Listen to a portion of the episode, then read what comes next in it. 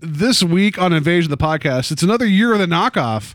We're looking at 1978 Superman and 1981's Condor Man. You will believe a man can fly, and the other one is Condor Man. We bring you this special radio television broadcast in order to give you the very latest information on an amazing phenomenon the arrival of a spaceship. Just a minute.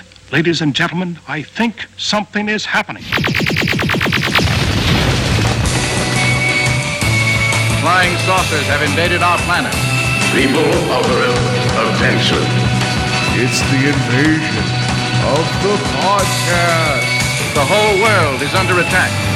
Can it survive?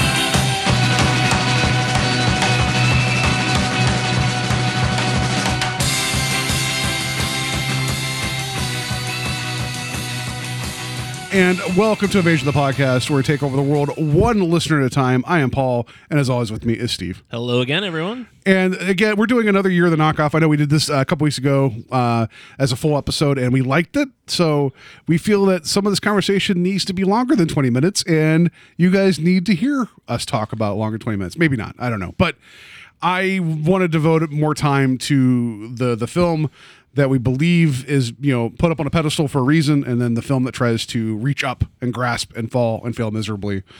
That kind of tips my hand about Condor Man a little bit, but um, last last week when I pitched it to Steve um, about the doing another year of the knockoff because we try to do one of these once a month, and I think that's what we're going to do for the rest of the year is have a couple regular shows in the year of the knockoff to talk about these films in particular, and we have some fun ideas coming up, and we'll get to those later. Um, I mentioned uh, Condor Man. Well, actually, you mentioned Puma Man. Um, Yes. and that's an Italian superhero film that is uh, one of my favorite episodes of Mystery Science Theater 3000. And I just said that I could not sit and watch Puma Man with Donald Pleasence, which he's great. I can't. I couldn't watch that without the commentary. I feel like that would kill me. So I mentioned Condor Man, and you're like, "What is that?" And I showed you a fan made trailer that still doesn't really do the movie any favors, and you're like, "Let's just do that." So Yeah. After watching the film, and we'll get more into Condor Man later, it's not entirely uh, chasing Superman, but as Steve put it when I showed him the trailer, this movie would not exist without Superman, and I completely agree. So, um, yeah, I, we've talked about so far. Like uh, you know, Conan the Barbarian knockoff. We talked about a Friday Thirteenth knockoff, but I feel like superhero movies are more in our wheelhouse Yeah. a little bit more so. Um, 1978 Superman, the Richard Donner film with Christopher Reeve and um, Gene Hackman, you know, and Ned Beatty and some other people. Uh, that is until, I guess, until 1989's Batman came out. That was kind of the gold standard for superhero films Yeah. Yeah. um, and it kind of like it's still held up there as like one of the better comic book films. I, I would think so. I still think it's actually one of the ones that is kind of the gold standard. I mean, yeah, I mean, it was made 40 years ago, and yes, it certainly shows some of its age, but I still think that it's one of the best made comic book movies that we've ever seen. Yeah, it just so I it's it's interesting to go back and look at this time because this was a big budget film. Uh, what was it?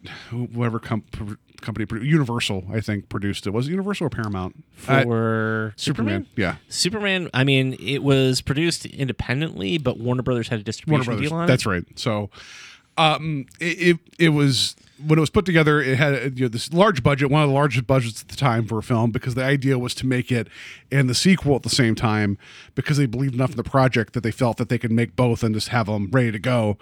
And so a lot of a lot of thought and effort went into making this film and you didn't see that because I went when I went to go kind of like do kind of a deep dive for superhero films up to this point.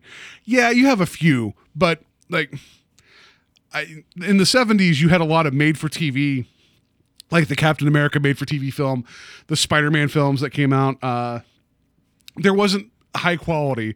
Like Batman 66 might be the last like one that we think of before this and that was complete camp. You Yeah. know, so it was more of, of an extension of the TV series, but not the comic. And so this one, and I apologize, we decided to do some drinking before we got into Condor Man because we needed it. So I'm a little, I'm a little, uh, little burpy talking about about the. Uh, I'm so mixed up here with all my emotions. Um, so I, it was, it was interesting to go back to a large, big budget superhero film because I feel like it, with the exception of Superman and Batman, there weren't too many uh, attempts at the comic book slash superhero film that were taken seriously up until I don't know the late '90s. Yeah, uh, I mean, there were certainly other attempts when you're looking at like the from Batman '89 on. There's certainly um, your uh, the Shadow. Uh, there was uh, Tank Girl. Um, there was I forgot about Tank Girl. Yeah. I, I don't know why I should I shouldn't have, but I forgot. No, about. Yeah. I mean, but I mean, there were other attempts, but nothing that was on the scale of either Batman or Superman. Nothing ever elevated past that. so like even like something like the Rocketeer, which is more pulp, like Yeah. that was kind of attempt at kind of doing something like that. Uh, uh, Blade, I know, which I know we that's my my admission. I've not seen the Blade films. I know that also did pretty well, but then it was it was until and, and you mentioned this before we started recording. I don't think it was really until um, Batman Begins and like the Sam Raimi Spider-Man films did you get, and even the first X-Men film. Yeah. those were all kind of around the same time of each other. That's when it kind of started picking back up again and being treated more. I mean, and, and serious. What I mean by serious, I mean like like thought and effort and love for the the characters and the, and what why people like them. I feel like that was more put in there as opposed to it's a comic book movie. People aren't going to care. This is just for kids. And Superman definitely is a family film, even though there are some weird moments of abuse in the movie that I feel like adult like. There's a bit in the film where Superman saves a cat out of a tree tells the little girl, "Here you go. Here's your cat." And then she goes inside, and this is off camera. She's like, "Oh, Superman came and got my cat out of the tree." And then you hear a smacking noise, and the mom's like, "What did I tell you about lying?" Like, I it's it's a comedic beat, but it feels weird now that like you know it's like I'm just going to openly hit you because you lied to me. Um, but the film had more of a. It- it definitely was trying to be like a wide ranging, appealing. You could take your whole family to see this film. Yeah, and I mean one of uh, Richard Donner's. I, I think it was actually um, he mentions on one of the documentaries on the making of um, verisimilitude. Uh, that word was sort of his whole goal with the movie, meaning like keeping it um, true to the the concept and true to the world that it's set in. Um, and I think that that works really well with the original Superman. And I think anytimes, and granted, as comic book fans, we certainly do get touchy whenever something has changed. Like I remember with the original Spider-Man that Sam Raimi did, you know, there was a whole like debate about the organic shooters versus you know mechanical web shooters. And then when the movie came out, nobody cared. But Nope. like before that, everybody was up in arms at like, ah, I can't believe he's going to have organic web shooters. You know, so but you know, granted, we are certainly anytime that there's a um, small, minute change, we're certainly aware of it. Uh, but with something like, I'm trying to think of, you know, something where they drastically changed the, the you know the material and it hurt it for the worse. Superman two. Well, I mean, Superman 2 is that oddball case in the sense that, you know, most of it had been filmed by Donner, and then they went in and, because, and I, I don't know, uh, we're not really going to recap the actual story of the film because the, the, the ending with him turning back the world, the spinning the world around to turn back time was originally supposed to be the ending for 2. See, I didn't know that until I was Yeah. reading about today, which I've not seen two in a long time. And, and we're not talking about two, we're talking about one. But I know there was a lot of because they're shooting them back to back, and Richard Donner ran into some problems. And like, you guys should go read the whole history of the producers for the Superman films. They they deserve their own film for their complete utter ridiculousness and shadiness of how they operated. Because I don't necessarily blame uh, Richard Lester for what he did. I feel like even though he went in and kind of he shot a lot more to, for Superman 2 to get the director's credit, but now knowing that he was owed a ton of money by the producers for the previous work that he did, Yeah. I feel like he was kind of going on and be like, I'm going to get my name on something so I can get paid. And, and and granted, that didn't make the strongest film, but I can understand his motivation, you know. So yeah, it's it's a weird like environment in which the second film, even I know you have you you have the Donner cut of the second film available in, in your uh, for me to see and I haven't watched it yet, so I've not seen the the the more preferred film. Um, but I know Donner uh, had problems with uh, the production, whatever. So the ending about turning back time, they the, the first movie was supposed to end on a huge cliffhanger. Yes. and and and so they but they're like at a certain point they're like, well, we don't agree. Let's finish the first film, and if it tanks, we're never going to make a second one anyway. So they didn't want to end on a cliffhanger.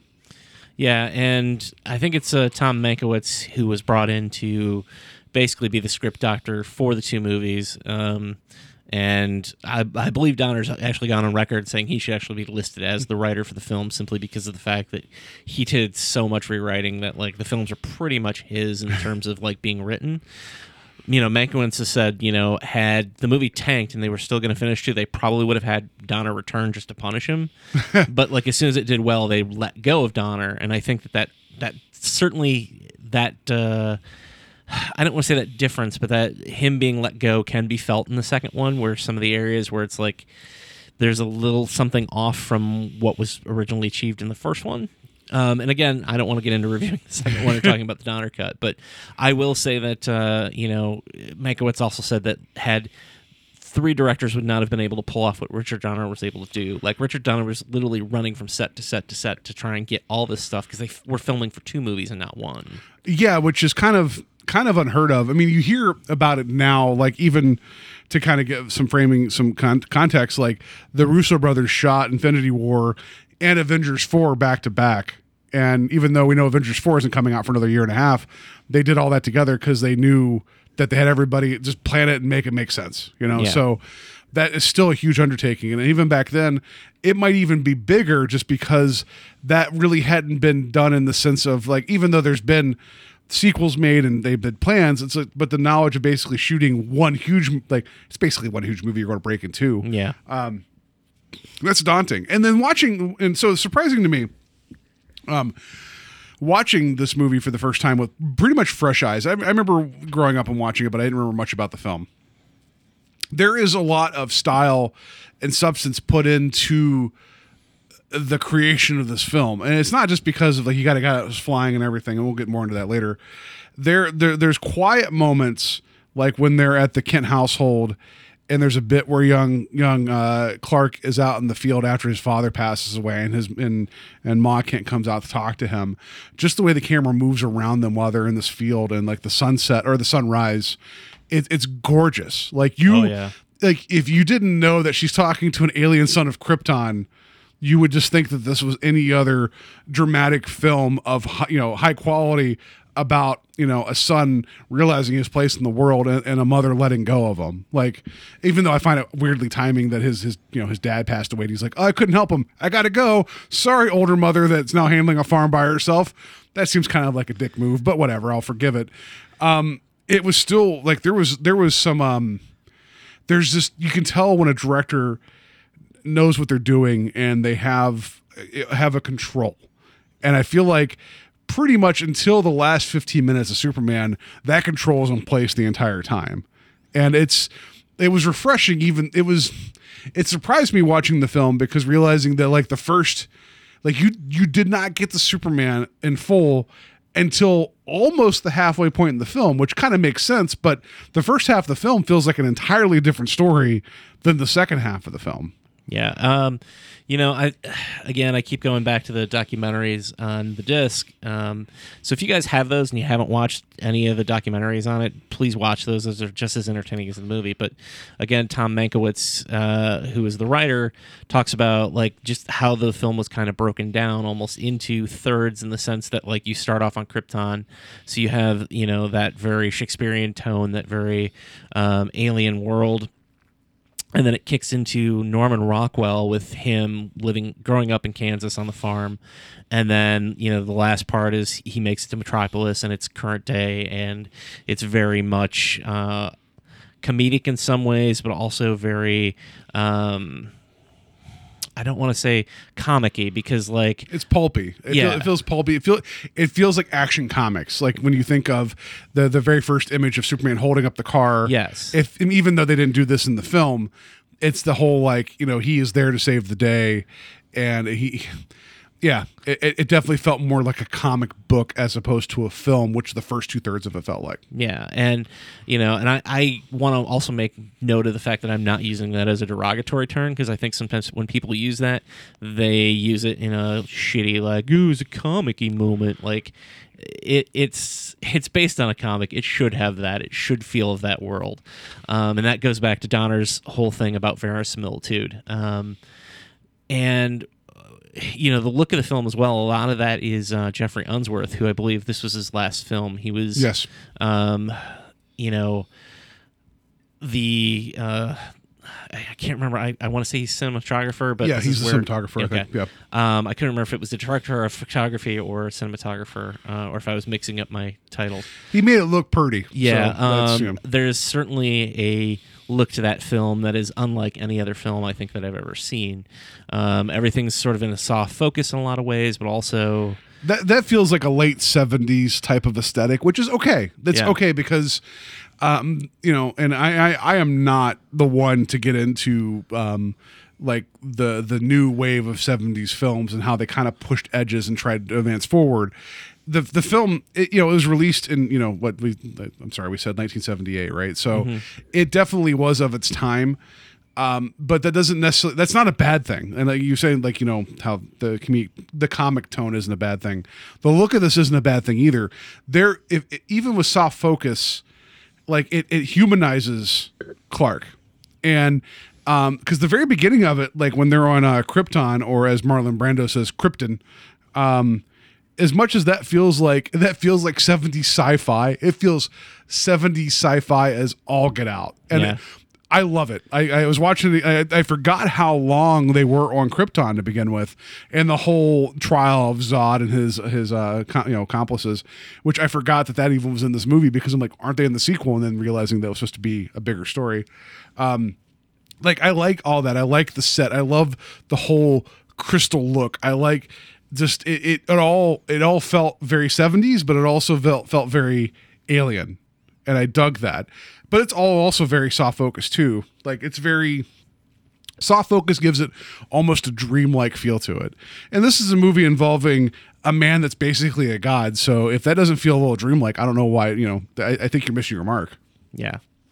Um, you know, and the other thing that, uh, and I mean, you were talking about that scene where he's standing uh, on the farm and it's this gorgeous sort of landscape. And, um, you know, in the same sense, uh, the scene prior to that, before his father passes away, one of the things that I think works so well about that movie is the logic to it in the sense that, uh, and I may have mentioned this on a previous show when we were talking about Man of Steel, but you know, Man of Steel presents Pa Kent's death as this thing that uh, you know he tells his son not to save him, and he's he's he's telling him to do that in a, in a scene which a tornado is happening, and it's the one sort of freak of nature thing where if he survived and was saved by Clark.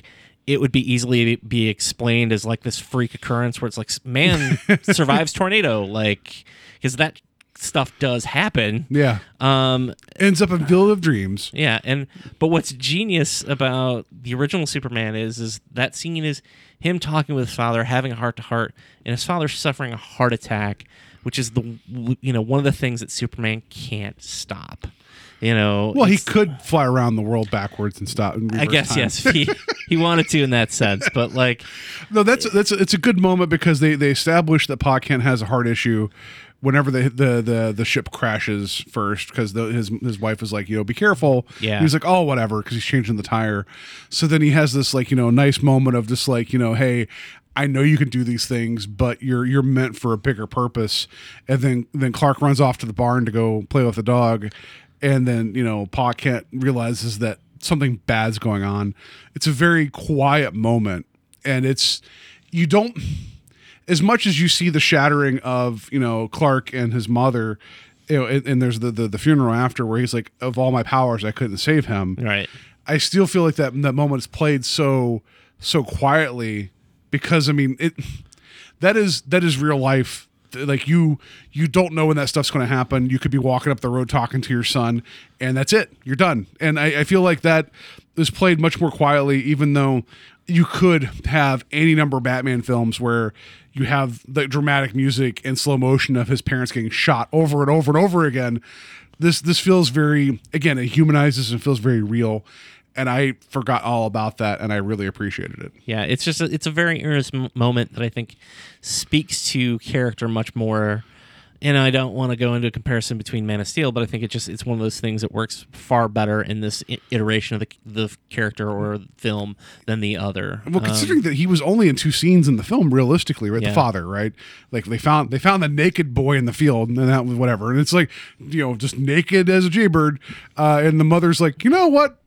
We could keep him. Like, he's like, I don't know about. She's like, no, you know how much we wanted kids. It's like, yeah, but he was just in a, a star that hit the earth. That's fine. We'll keep him. Like I, Right. that logic will always be kind of bewilder me a little bit. But then again, one of my favorite superhero characters got bit by a spider and can walk up walls, so I have to let that go.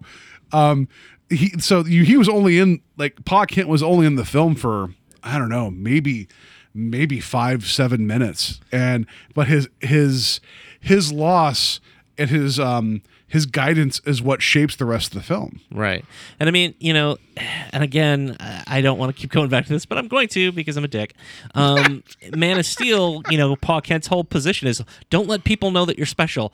Like, Superman at one point even says to him, Do I let people just die? And he's like, Yeah, I guess so. Like, I, I feel like I, I yeah I was gonna say I feel like he was not a like he was a good dad because he took the alien kid in Yeah. but he wasn't a good dad being like you know what you have talents and abilities don't let anybody know about them right. And that whole don't scene in- believe in yourself that whole scene in the original is about hi- his dad saying, you know, look, you were put on this earth to do something far better than just, you know, score touchdowns. And like, it's a great summation of who that character is.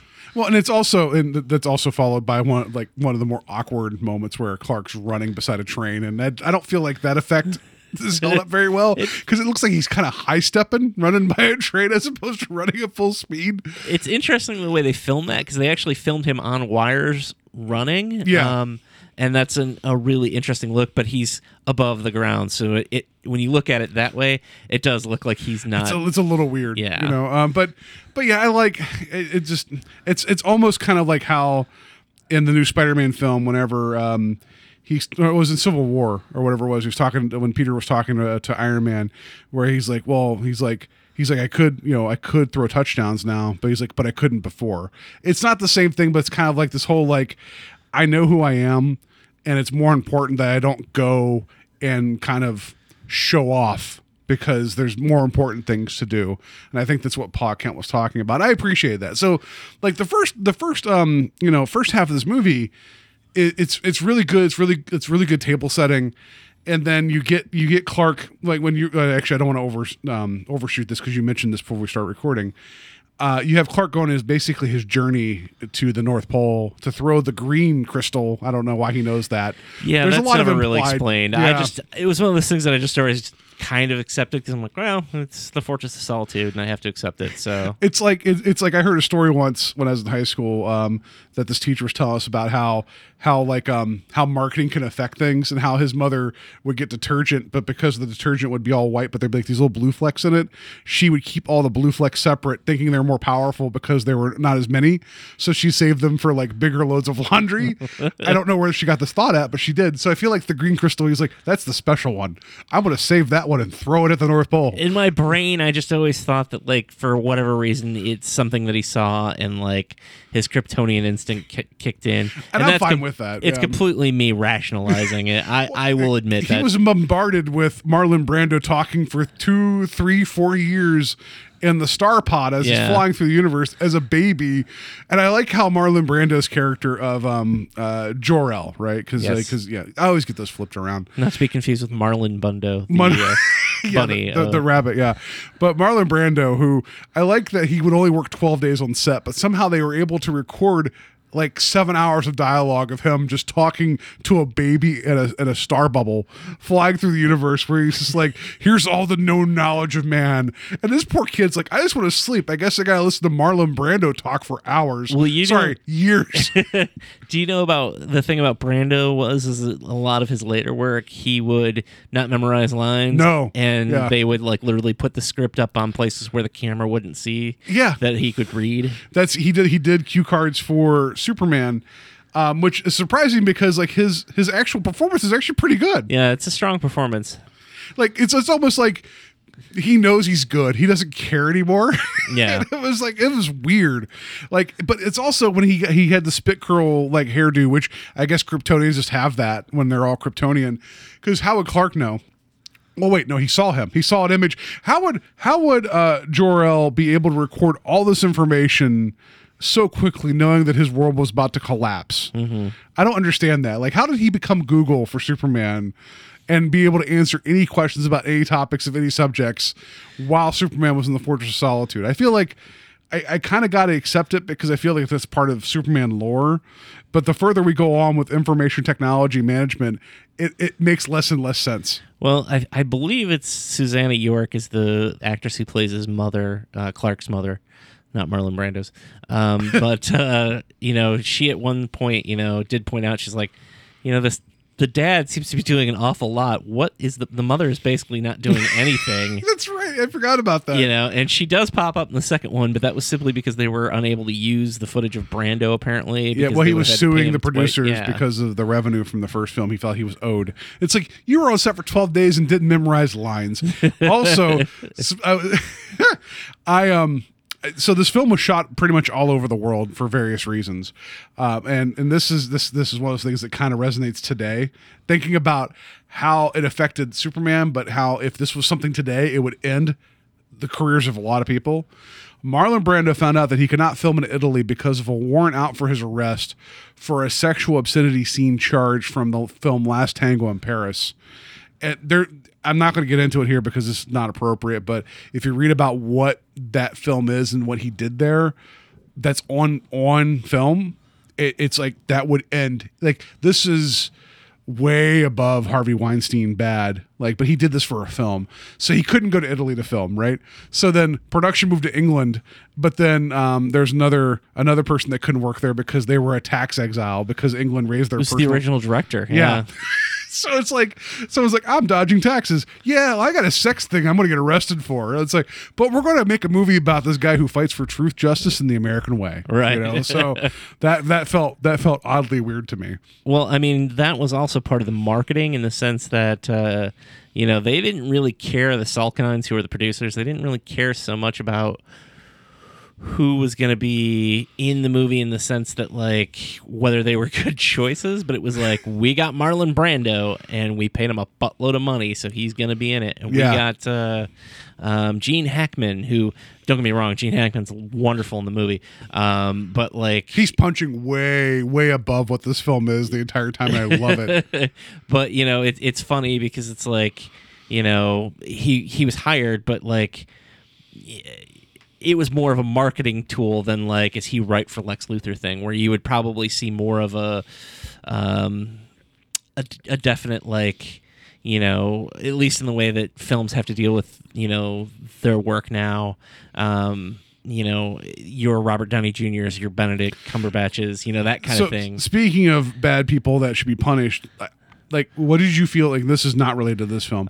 Kevin Spacey as Luthor in Superman Returns. I thought that was wonderful casting at the time. I did too. Um, because I thought you were like Robert Downey Jr. needs to be punished. What? Well, Um, no, he he's been through some shit too. Let's not let's not like mince words, but I But, feel like he's uh, done a lot to repair his image over the past like ten or so years. I'm one of the few defenders, and I get the criticism of Superman Returns. I cannot at all, in the sense like defend Superman Returns. I can just say that I like it just because It's not a bad movie. it, it's it's just it's slow and there isn't anything for him to fight.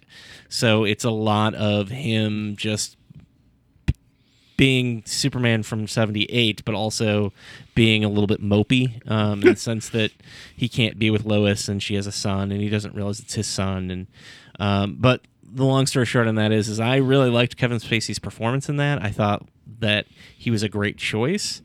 Um, in light of that, I have not, or in light of recent events, I have not sat back and watched his movie, that movie again, because It's hard. It's, hard to go back. Yeah. And I had that I had that talk with um with El Goro uh, on uh, Talk Without Rhythm when he was on our our show about separating the art from the artist, and Yeah. that's a whole other conversation. Um, just in terms of the casting alone at the time when it happened, I thought that was a good move to have Kevin Spacey play Luthor. Um, but he was also kind of channeling because I know Superman Returns was trying to be picking up after Superman Two. Yeah. like so he was trying to also kind of lead off of Gene Hackman a little bit. But Gene Hackman, like, let's just talk about that. Like his Luthor, which doesn't show up until more than halfway through the film, he ends up like just chewing up the rest of the movie. And I'm not again, that's not a bad thing. I think he was great at it. He straight up kills a cop. I think people forget about this because um he sends um, comedic in the sense that he it's, does it. It's funny, but he kills a cop. Yeah. Because uh, Ned Beatty's character uh, Otis. Uh, Otis Otisburg is that that's not his last name. Well, it's it? Otis. Yeah, it was. But he goes and sneaks to his Otis underground lair. Otisburg. Well, because there's Otisburg because Yeah, he, I know. yeah, yeah. Everybody has it. It's it's all phonetic, right? Um, and that ties into Condor Man later. We'll get there. Uh, but you know, he sneaks into the underground lair, and it's like this little false door. And then the cop goes up to it, and then he's just like, "No, I'm just gonna take that door and push it and push him out into the front of a subway train." And then the one the kid, the cop's partner comes over and just picks up the hat, and it's like, like that's not your reaction. Your reaction Right. is Luthor. I know you're nearby.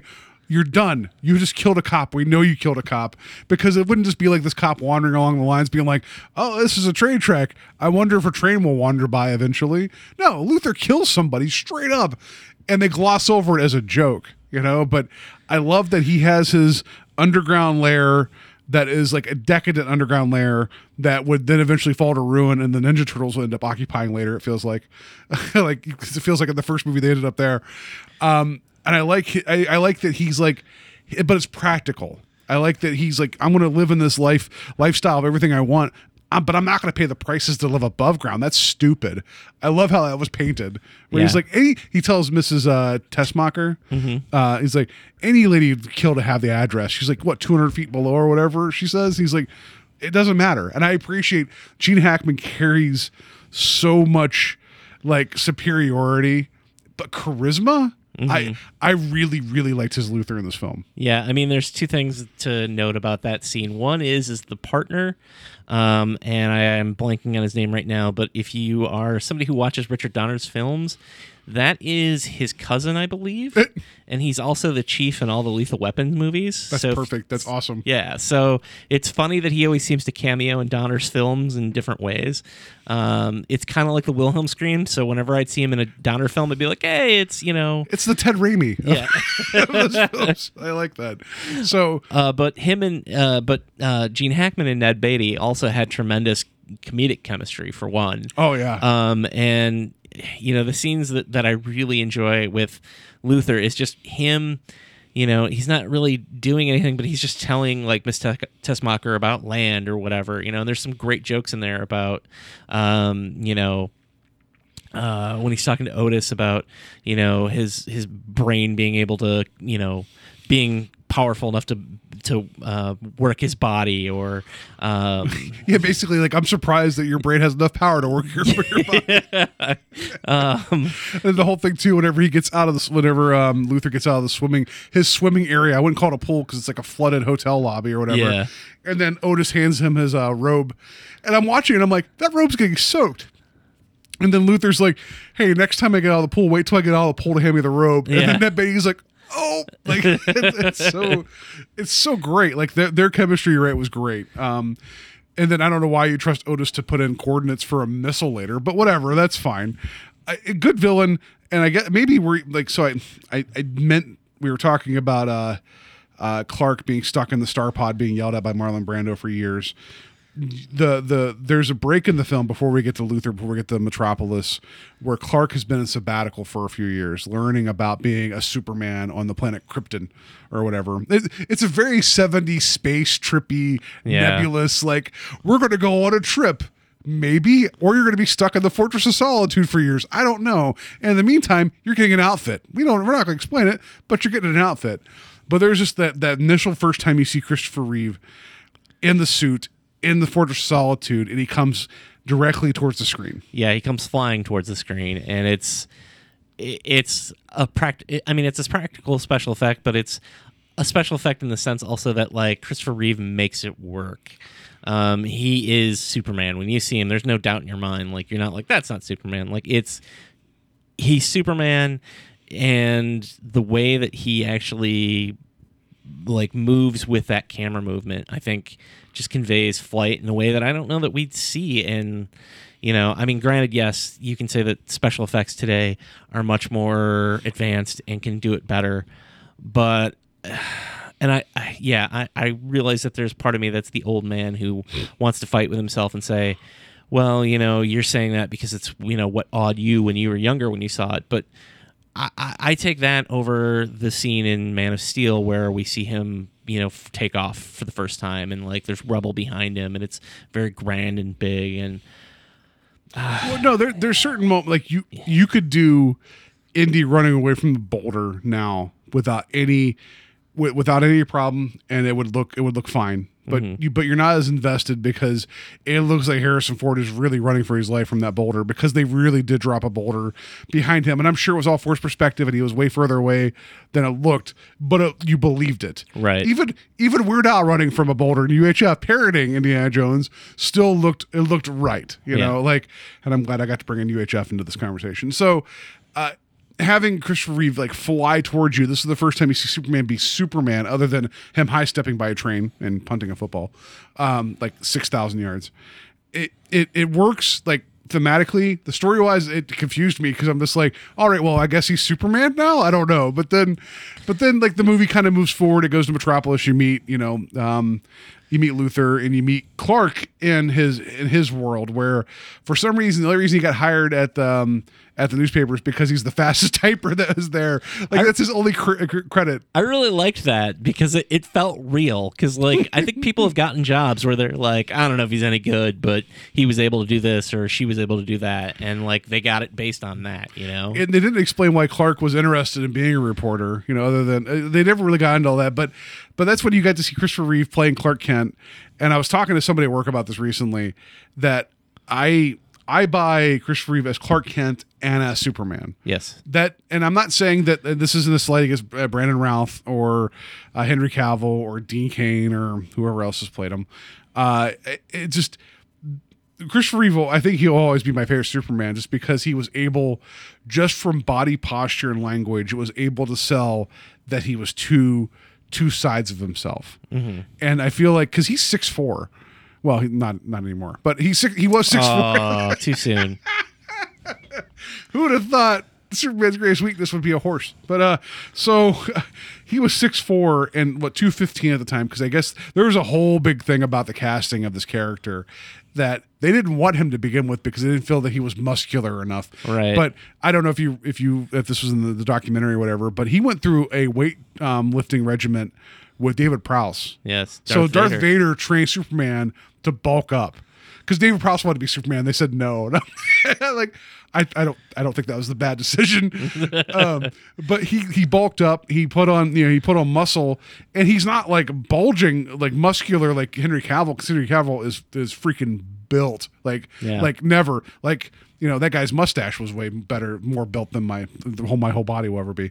Um, but you still you got him as Clark as this awkward, like tall, kind of clunky, awkward guy. But then you also bought him as this like I don't just a Superman. He he didn't need to be anything more than than what was shown, and I and I really appreciated that. Yeah, and um, you know, this is another one of those um, scenes that I think is um, indicative of why that movie is great. Um, you know, you'd mentioned Indy running from the boulder, um, and there's a great sequence in the film. If you haven't, I can't imagine somebody not seeing Super Superman seventy eight. Like if you it's been, it'd been it'd been over twenty, almost thirty years since myself seeing it. Yeah, the uh, helicopter rescue um, that holds where- up really well. it holds up extremely well. Um, what's great about it is, and, and we were talking about this before the show about just Spielberg's films in general, um, and I mentioned that what Spielberg does really well, particularly with the Indiana Jones franchises, is that he ups the ante where you think something's happening and then like it goes to eleven or something else is introduced to it. Uh, that scene of him saving Lois could have just been him saving Lois. But like no, they're like, oh, now the helicopter's falling on him too, and he's got to grab that as well. Yeah. Um, and that scene also contr- uh, has the best piece of dialogue ever when Superman first appears in his outfit. There's a guy that I'll say it. I think he's a pimp. I, he may not be, but he looks at Superman. He's like, "Say, Jim, woo! That is one bad outfit." Yeah. And it's one of my favorite lines like ever. I don't know why. I just like the Superman just kind of takes it in stride. He's like, yeah, it is. It is. Thank you. I also like that whenever Clark runs to go to a phone booth, which is iconic, he runs to he sees a phone, but it's only like the half phone. So like it goes, it's a phone, but it only has it, it's like uh, it's like I don't know the top half. It's not a full booth. It's like a half Right. booth. He just kind of looks at it. He's like, what am I going to do? And he runs to like the revolving door, which is a great effect. Yeah. it kind of it kind of takes. It kind of takes the piss out of what you know as Superman changing in a phone booth, and I dug that. It was kind of like a joke there, and I appreciated it. Um, but yeah, that sequence is great. Um, it, there, there's just so much to here that works, right? And I and I and I was really enjoy- this movie's long. It's like two hours and twenty minutes long. Yeah, it is a long sit. Um, and so I was enjoying the whole film. Uh, you get to Luthor's plan and his way of kind of duping Superman by screwing with him about his expectations with um, the super hearing, which I didn't know. I forgot about that part of the whole movie. But he pulls Superman into his lair just to basically do the monologuing bit of keeping him listening to me while I've already won. And I did not remember that. Yeah. And even though he ends up committing to the greatest sin, which is for like tossing the the hero off into the the to forget about him, which is the James Bond way out of everything. I really like that that they gave Luthor like he really did have the the, the superior mental position and basically knew what he had to do to stop Superman. I, I thought that was awesome. I really, really dug that. And then he didn't follow through with it because it's Luthor, because he always is too cocky and that's his undoing. But I, I just I forgot about that part of the film. But then you get to the like the whole bevy of heroic acts that Superman goes through to save the world. Right? He undoes it all to save his girlfriend. Well, his not girlfriend, but he, you know he digs Lois. But then when he saves her by reversing the world, flying backwards, backwards, backwards, and stopping everything, and everything goes backwards, and the water goes back into the dam and all that. They don't show him actually going back and stopping everything again. He just saves Lois and then goes and grabs Luthor and Otis and, and throws and takes them to prison without due process. yeah. like he's like, here you go, Warden. I'll keep these guys safe here till trial. It's like sounds like you've already judged them, Superman, Right. and that's the entire movie. so I feel like the ending kind of takes takes the wind out of everything leading up to that.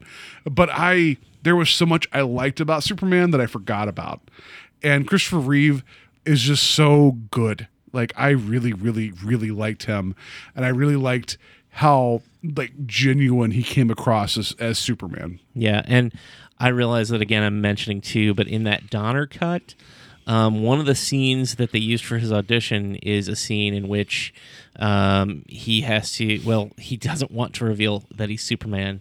Lois pulls a gun on him and shoots him, and basically, like he has to stop the bullet. Um, and it was one of the films, one of the scenes that Donner didn't get to film for uh, the second one. Well, they put it back in. That's that whole screen test section. That entire scene was filmed as a Okay. screen test. So if you watch the Donner cut, um, you get that entire scene, um, and it's a really wonderful scene. Um, and it's a shame that he didn't get to actually film it for the movie, but it works really well in the screen test version of it.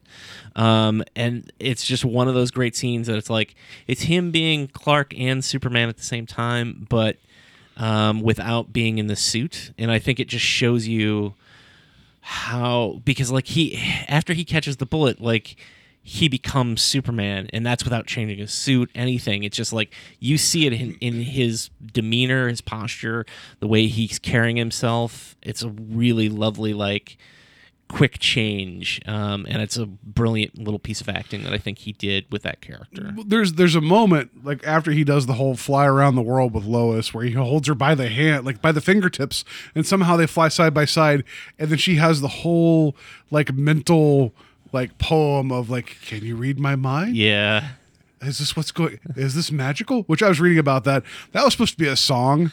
Yeah. That they just let her just kind of talk, right? Like like do like a her thinking her way through being, you know, flown around by Superman. There's a bit after like so he leaves and then she goes to do something and then Clark Kent shows up and she's going to change and he's like he- there's a moment of hesitation where he's about to tell her that he's superman and he's in clark kent mode. He has the, the the jacket and the hat on the glasses and he takes the glasses off and he straightens his posture and he was like lois i am super and then she comes back in the room and he just drops his shoulders again and puts his glasses on. That is the part there that I, I'm hoping I will remember going forward because that was Clark Kent, Superman, Clark Kent, and it just shows you Christopher Reeve got it. Like it was, it was so wonderful to see how he's able to carry himself in two different ways. Which, with with heroes with secret identities, quote unquote, you know, your your Batman's or whatever. I, I, it's hard sometimes to to get the difference because like Christian Bale as Batman, other than the, like the the the really like the voice drop as What are you Batman. talking about? What are you talking about? And then him as Bruce Wayne, which doesn't seem to be having any fun whatsoever with his life. Right. It's like you buy. It's like he's Batman because he's Batman all the time, and Bruce Wayne's the act. And I I kind of get that, but I I don't know. Like this is one of those ones where I really really you could see a like an actual difference in the performances, and credit to Christopher Reeve for that. So I, I appreciated it. Yeah, and you know when it goes to, and again, I will admit there's probably some rose tinted glasses with this, but you know when it comes to the ending, I or don't like a memory wiping kiss that you get from the second film. But no, like you're saying, like the whole like Luthor just he picks Luthor up, but he's like, "Hey, I'm taking you to jail." It's like, um, this is America. Um, you can't just do that. Yeah. Um, but uh, you know, that stuff is all like. If it was in a comic book, you know, that I'd read as a kid, I wouldn't have questioned it. So it gets a pass for me. So like I I realize that it's certainly hypocritical of me to hold a higher standard probably to Man of Steel in the sense that like I'm holding it against 30 years worth of comic books versus you know Man of Steel which I saw, you know, at a very young age and not having read or known much about Superman. So I, I'm much more eager to accept it. At the same time, I do feel like that is very um, true to the comics. I don't feel like the comics of that era, like if him turning around the world or just him dropping, you know, Lex Luthor off at the jail without a you know a court uh, court date or anything is was in a comic, I wouldn't have questioned it then either. So That, that's fair. So, uh, revisiting Superman, it's a good film. The ending's a little weird. There's reasons why it's a little weird, just production wise, but it is what it is, warts and all. Chris Reeves is great. Um, you get a clear sense of character. You get a clear sense of origin. Um, you get um, a wonderful scope of a, a like it's it's it's basically you you see him knowing that he is an outsider, but you see that he actually is trying to do the right thing and knowing that he knows that he is way more capable of doing amazing things than most people, but he stays humble. And so, like, that all comes through. Um, the, the score is amazing. The title sequence goes on forever, but it's great. Trippy 70s space learning with Marlon Brando is great just because it's a 70s thing. Uh, the suits that all the Kryptonians wear is great, how they reflect things. The sets, the look, every it's it's the complete package. It is a high it's it's a large budget film that works very well. And the only the only reason it ages is because it was made in 78. And and some of the effects don't hold up so much now, but they were revelatory then. Yeah, and I think that uh, you know, with the DCU films right now, uh, I will say that trying to run away from what the '78 film was might not have been a good decision, and I think embracing some of that about Superman might have been to their benefit. Yeah. um, and you know, I realize too as we're, you know, I, I talked about too a little bit probably too much in this this conversation about one, but I I have trouble knowing all the back history and kind of thinking about them as one gigantic movie between one and two. Um, you know, I realize that I kind of went off tangent a little bit, but one of the things I'll mention as well is is that uh, you know if you look back at the movies that you know if you're my age or a little younger, um, I'm in my 40s, unfortunately. Um, if you look at Richard Donner's films, like he was a director who uh, shaped a lot of what I grew up with, Mm-hmm. um, from Goonies to Lethal Weapon to, um, well, even The Omen. Um, it's kind of crazy how many amazing films that he made over his career.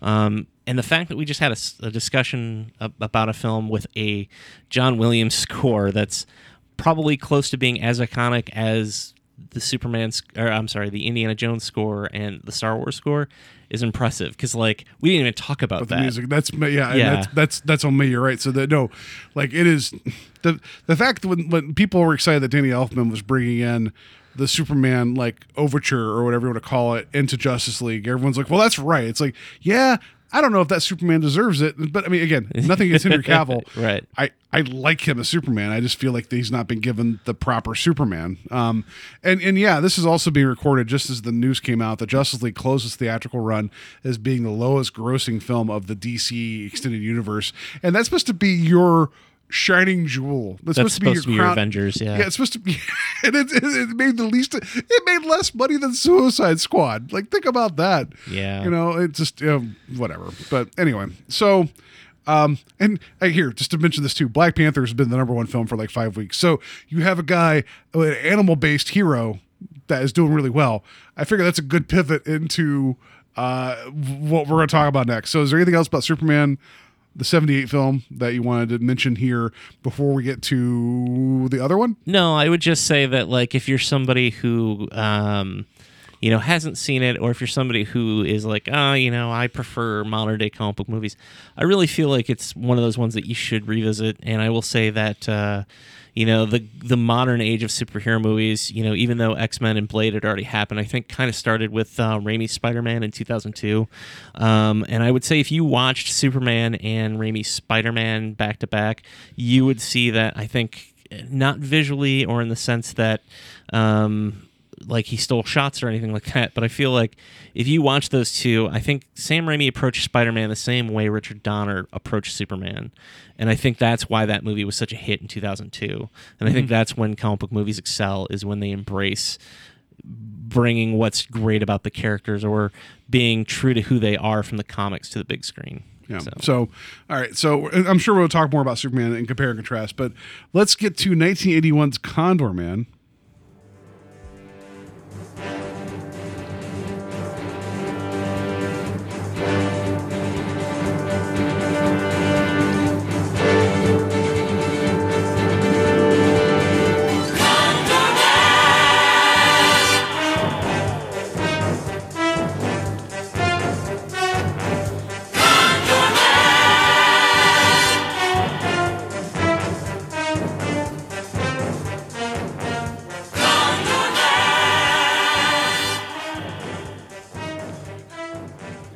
And that's the best part of Condor, man. And, have a and we're good done, week, everybody. Have a good night.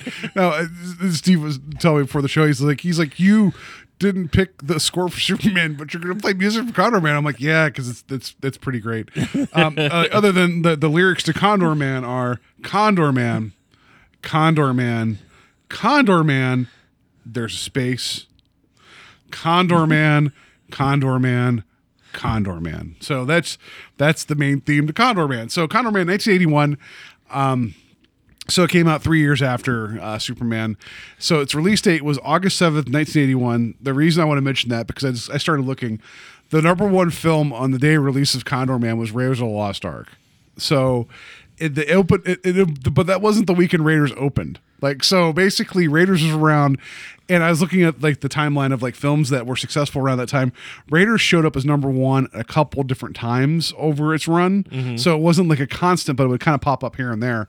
Uh, other films, number one films that were number one at the box office surrounding this date were Escape from New York, uh, Arthur, and American Werewolf in London. Just to kind of point out, like, you know, just just you think about the movies that like I mean Arthur I've not seen in years, but I know it was a big deal at the time. Um, Escape from New York, I, one of my favorites. American Werewolf London scares the piss out of me, but I enjoy it. Um, just think about that. Think about like the heavy hitters, like the movies that like are genre and Raiders of the Lost Ark. You know, um, Yeah, I mean, I wouldn't even put Condor Man in the same breath with those three movies, let alone like if you told me they were released like within each, you know, within a year of each other. Yeah. Also, Superman 2 came out that year, uh, the Lester version, which it still made a ton of money. Time Bandits came out that year. Think about that too. So, Wow. um, a little bit of context on this. So, this uh, came out in 1981, like I said. This is a Disney released film. Um, I'm going to kind of go through real quick because I, I Googled uh, what the Disney releases were for 1981. Uh, this will give you a little bit of snapshot of where Disney was at the time. March 6th, The Devil and Max Devlin. I know you know that name, Steve, but you're not going to remember what the film is. And it, it has Bill Cosby playing the devil. Think about that for a second. Oh my God. Yeah. Appropriate casting. Yeah, right. Um, and it was very controversial at the time because it was the first Disney produced film that had swearing in it, and it was also because it was much more. Uh, oh, uh, I forget the other guy who was the lead in it, but basically the other guy died and was a bad guy, and the devil was like, "Oh, if you get me three souls, I'll let you, you know, be okay." So it was like this weird dark comedy with Bill Cosby as the devil that would just show up every so often, taunting um, whoever it was. It wasn't Albert Brooks, but I keep wanting to say Albert Brooks. Uh, March 20th, um, Amy, I don't know what that was. I didn't take a note. March, April 3rd, Alice in Wonderland, a reissue. So it was a re release of their animated film from years ago. June 12th was the Freaky Friday re release. Uh, Herbie Goes to Monte Carlo was a reissue. Herbie Goes Bananas, a reissue. So these are all about a car that does things. Uh, a Volkswagen Beetle that has personality. I that- would say all that- cars that- do things. that- it has a personality, it has its own thought, and one day would go on to ruin Lindsay Lohan's career. Probably not. Um, she was also in the Freaky Friday remake. Now I think about it. Uh, so because she was in Herbie Fully Loaded, I think it was what it's yes. called. Yeah, Herbie and cocaine ruined his career. fully loaded, full of cocaine. That's that, that's the movie. I didn't know that was. It was just Lindsay Lohan in a, in a Volkswagen just doing coke going across the border. Yeah, that's probably what's going on right now. Um, June nineteenth, The Swiss Family Robinson was a reissue. Uh, June twenty sixth, The Great Muppet Caper was released by them, so that was a high point. Was that Disney? Because I didn't think they. they had- released it. I don't think. I mean, again, okay, because because I'm like Henson was still like running the show. Yeah. Okay. Uh, Dragon Slayer, which was a co-production with Paramount Studios, that was also a dark film. Yeah. that, um, yeah. Uh, I, it has um, Ian McNichols in it, if I remember right. He's uh, yeah. Anyway, he he he's uh, Vigo, the Carpathians bitch, in Ghostbusters two. Um, so and on July 10th, The Fox and the Hound came out. So that was you know animated was good. Uh, sad, sad animated film. August 7th, Condor Man. October 9th, The Watcher in the Woods, which I people have kind of come back around on, but it was kind of like their the a horror film, right? And then December 18th, Cinderella reissue. Not the strongest slate of films, right? Disney was in this point of kind of trying to, to reestablish themselves and find some identity. And the gentleman who was in charge of Disney at the time, and again, I'm not the authority. There's people that know this a lot better than I am. There was like a period in the late 70s through the, the early to mid 80s where Disney was trying to throw a lot of stuff at the wall to see what would stick. Yeah. And you got movies like The Black Hole, which Yeah. was their kind of supposed to be their answer to Star Wars. Um, you got Condor Man, you got Tron, uh, Watch of the Woods, uh, The Black Cauldron. You got a lot of oh, um, uh, was it Return to Oz was Yeah. also them. Uh, you also got, uh, and this is my personal favorite out of the, these films, something uh, Wicked This Way Comes. Yeah. I would highly recommend that film. Um, but yeah, there was they were kind of all over the place, and it was like they couldn't find a hit to save their lives. They were the opposite of what they are now. Yeah, good think about this. So we're talking about this context of Superman like, that was making bank and ruling the world. You know, a DC film with, with clear-headed direction and purpose, and then you have Disney, who now owns the the Marvel like machine of putting out like really like good movies. I've not disliked a single of the Marvel Disney produced films, um, but they're at a point where it's like, you know what, we should do a superhero film. like, Right. because they're like maybe it'll make money we don't know so condor man is kind of like their like i, I was reading was someone wrote on here are they like it was it was ahead of its time i'm like condor man didn't exist in any time like uh, properly so Right. We'll get into the little bit about who made this directed by We'll talk about the parties responsible. you know, the party for, for the for the the murder that is known as Condor Man, uh, the cinematic murder, uh, directed by Charles Jarrott. Uh, he was one of those guys who did a lot of big costume dramas, like uh, the bigger important films. Uh, he, uh, someone once said that uh, he has no style or personality, and that he was just a traffic manager.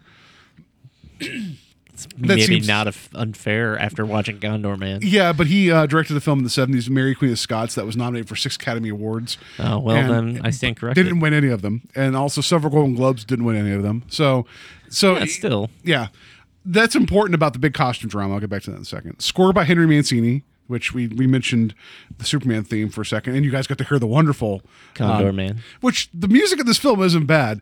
Henry Mancini's mostly his biggest famous thing is the Pink Panther theme. I think um, he also did the Great Mouse Detective for uh, Disney, but he's an established person who's written scores for films that people know.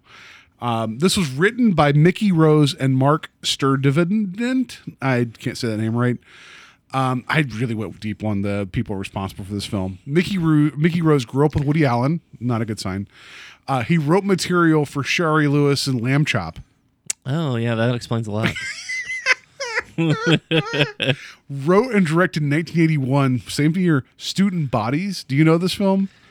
Oh, I don't think I've seen Student Body since. But it's the, comedy 80s. spoof like Yeah. film. It's a comedy horror film that was a spoof of Halloween, Friday 13th, and Prom Night. I, I remember parts of this film, and I feel like we should go back and see it. I feel like we could probably find a copy at Wasteland. Probably, yes. Uh, AllMovie wrote Student Bodies, though occasionally very funny, is not consistent enough to be recommended as a comedy or scary enough to be an effective horror film. That feels kind of on point for what we're about to get into. Yeah. Um, Marc Stirdivant had two writing credits, this movie, and a story idea for Baretta. No. But his main bread and butter, he was a second assistant director for 135 episodes and first assistant director for 45 episodes of Frasier. So this guy made his money being an assistant director. They're just like, we can't let you be in, like the leader of anything ever again, though. he got put in movie jail. You got put in movie jail. Uh, you- got to deal with Frasier Man as opposed to Condor Man. So this is based on the the story or the book, The Game of X by Robert Sheckley. That is the greatest real name ever. I, I deep dove on Sheckley. He wrote a number of sci-fi short stories that had absurd tones. Kind of, you know, you're starting to see something here, right? Yeah. also wrote some uh, novels in the Alien universe and Babylon Five. So he had, you know, that's that's cool.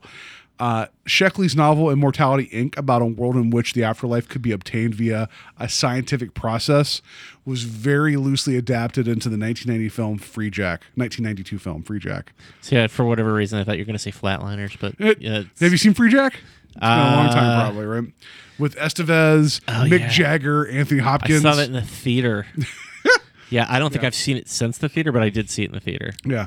So Game of X, which I, I just want to get into this. This will also color Condor Man's conversation. Uh, for those of uh, those who enjoy the hazardous harassments of fun-loving, fearless secret agents, this is an out-and-out knee slapper. This is review written by somebody. Bill Nye, not the science guy, a jobless American in Europe, is recruited by Colonel Baker of Britain's Secret Service to help them catch one Karanovsky of spy. The assignment is so successful uh, that Baker delights in pretending that Nye was a redoubtable agent, the redoubtable Agent X, Britain's spy spy. Uh, unfortunately, when uh, decides to defect, the demand uh, this demands the assistance of X and Bill, outfitted with a remarkable reputation, is uh, pressed back into service.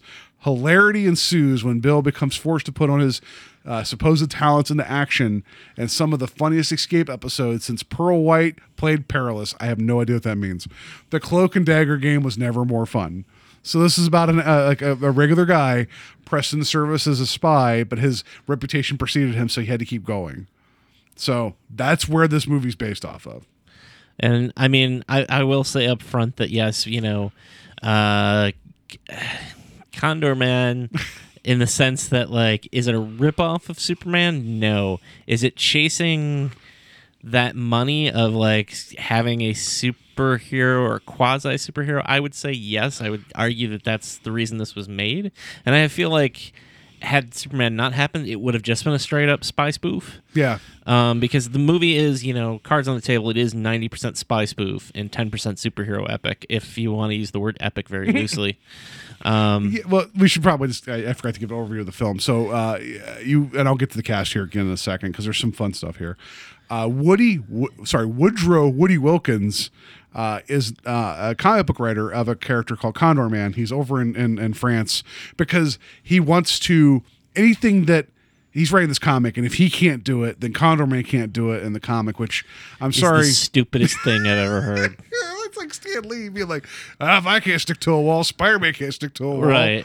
You know, like, but Stan, you get so angry and green. That's why I wrote it. No, so, um, so the whole thing, he's over there on like some like you know with his friend who happens to be in like the uh, the FBI or Secret Service or something, and it becomes this thing where the the FBI is trying to get documents between uh, the U.S. and Russia, but Russia recommends civilians to do the trade off. So, um, so his buddy, um, who is uh, Harry, that Harry is the FBI guy or the Secret Service guy. He's more of a clerk than he is an agent. Yes. Um, and he recommends Woody to go do this, and Woody's super excited. It gets into this whole spy thing, and then they go to Bud- uh, um, uh, Istanbul uh, to make this trade off. Hilarity ensues, and they do the trade off, and it turns out that the person he's handing the documents to, she wants to defect. Um, it's it's complicated because she's also tied to this other guy named uh, Krokov, who is a big time Russian agent that has his own aspirations for I don't know. I don't really know what his plan is other than he wants to punish her for defecting. But he also hates the fact that this other guy who goes by the name Condor Man has been foiling his plans. And so what he thinks he's out. Uh, the agents need him to help her defect. So he's like, fine, I'll do this. You have my designs for things. And somehow the government has unlimited money and unlimited time to build him an arsenal to complete this defection escape mission. And that's the movie is him trying to help her uh, get to safe waters basically so she can defect. Yeah. And I I realized that we're like, you know, after I don't know quite a bit of time, you know, glowing about Superman that like we jumped directly into shitting on Condor Man, or at least I did. So, you know, I Shitting on Condor Man. I don't want to, you know, I, I. I don't want to be the guy who's negative the entire time. I mean, there are no, we did 50 some- minutes about Superman, so you can be negative now. That's fine. I mean, uh, so uh, there are some things that I think are kind of cool in the movie. Uh, one, there's just a little bit of animation at the very beginning of the movie that makes me think, oh, why wasn't this just an animated movie? Would have worked a lot better. Yeah, like the title sequence, which is the whole first three minutes of the film, and you know, if you guys just listen to the very end, you'll hear the whole Condor Man score, like the the, the title theme, and it's it's wonderful. By the way, the lyrics are Condor Man over and over again. Like I said, um, you see Condor Man animated; he's flying around the Arc de Triomphe, I think, in Paris. Yeah. and it, I- I really appreciated that the animated character was interacting with the physical objects in the, in the actual filmed areas. There's a bit where he get hit, he gets he flies into a truck and gets hit by the truck. That was fun. Like I kind of dug that, and it was kind of, and the music's kind of implying that this is going to be kind of this fun, jaunty movie. Um, and it, the the music and the animated, the sort of animated intro. Um, well, I mean, because it's just It it's is. just it's No, just I him know. as Condor Man flying around, being zany. It, it it gives you a promise of what the film isn't Right. and that's unfortunate. Um, and it's also a weird title sequence, like the the fonts all over the place because it's him swooping into view. So it's like all these letters and words that are all like distorted and it's hard to read. Not that you care, but I'm pretty sure that people wanted to protect themselves, so they wanted to make it you know unreadable. Um, so uh, I'll just get into the cast here uh, real quick because I want to just get to some stuff I was reading about. Michael Crawford, who is Woodrow Woody Wilkins. He's the guy who plays Condor Man. Like he's the he's the comic book writer artist. He's also Condor Man. Steve, did you know he was British? Um, I so I before the movie started, I, I saw, or I shouldn't say before the movie started, but like when I started watching the film, before I looked at anything else, I was like, I feel like that guy's British, not because of like the way he was acting or anything in the film. I just, for whatever reason, I was like, I feel like that's an actor that I've seen before, and I think he's British, but. Uh, I had nothing to base it off of other than like I feel like I've seen him before. Well, I'll give my wife absolute credit. She made the the best observation about this film. She's like, he sounds like Regis Philbin. Like so, the entire time he's talking, I couldn't get Regis out of my head. That's just- fair, And yeah. like, if you go back and like watch again, which you probably won't, it's Regis Philbin the entire time. And I just want to be like, wait till he unleashes the special weapon of Gelman on everybody, you know, and let Kathie Lee show up drunk. It's fine, but it's he sounded like Regis Philbin the entire time. He did. Um, so he's actually his his career after Condor Man got really interesting because you know this wasn't elevated him. He was known for some British productions and some other stuff before this, more comedic stuff. Uh, he's actually a commander of the most excellent order of the British Empire. So he's what is considered an OBE. Um, he's one step below a knight. Oh wow. Yeah. Uh, so he, in one of his productions, I'll just read this. This is just a random statement from Wikipedia about another production, and this will fit Condor Man. If you guys watch it, you'll understand. His performance led to uh, an invitation to star in a BBC television comedy series about a childlike and eternally haphazard man who causes disaster everywhere he goes. That seems very appropriate. Yeah, that does. He was the original Phantom of the Opera for the um, the Andrew Lloyd Webber Phantom of the Opera. That's where he's most known for. He did that for three and a half years, over 1,300 performances as the original Phantom, Oh wow. and that just took him skyrocketed. So he he doesn't need to worry about anything anymore. He's the Phantom. Okay. So- Yeah. Um. You know when I I. it's weird because the next point that I'm going to bring up, I realize is is in light of you know me being like I just buy it. Superman can drop Lex Luthor off in a jail, but like there are certain things that happen in this movie that I'm just like, wow, that's a huge leap. Like for instance, he meets this uh, this Russian spy who wants to defect. Uh, well, I guess was she a spy? I, I couldn't, couldn't remember. I, I She was a Russian agent. Yeah. Um, so yeah, the, the, the, um, we'll get to her. Uh, Barbara Carrera as Natalia Rabolov, Rab- Rabo, whatever. Natasha Romanoff. Romanoff. And uh, um, sh- she actually would later on play a, a, a Bond girl, and um, uh, was it Never Say Never? I think. Okay. So she would be cast in a Bond film as a femme fatale type. It makes later. sense. Yeah. but uh, you know, he meets her, and then he comes up this character, Lady Laser, that's based on her.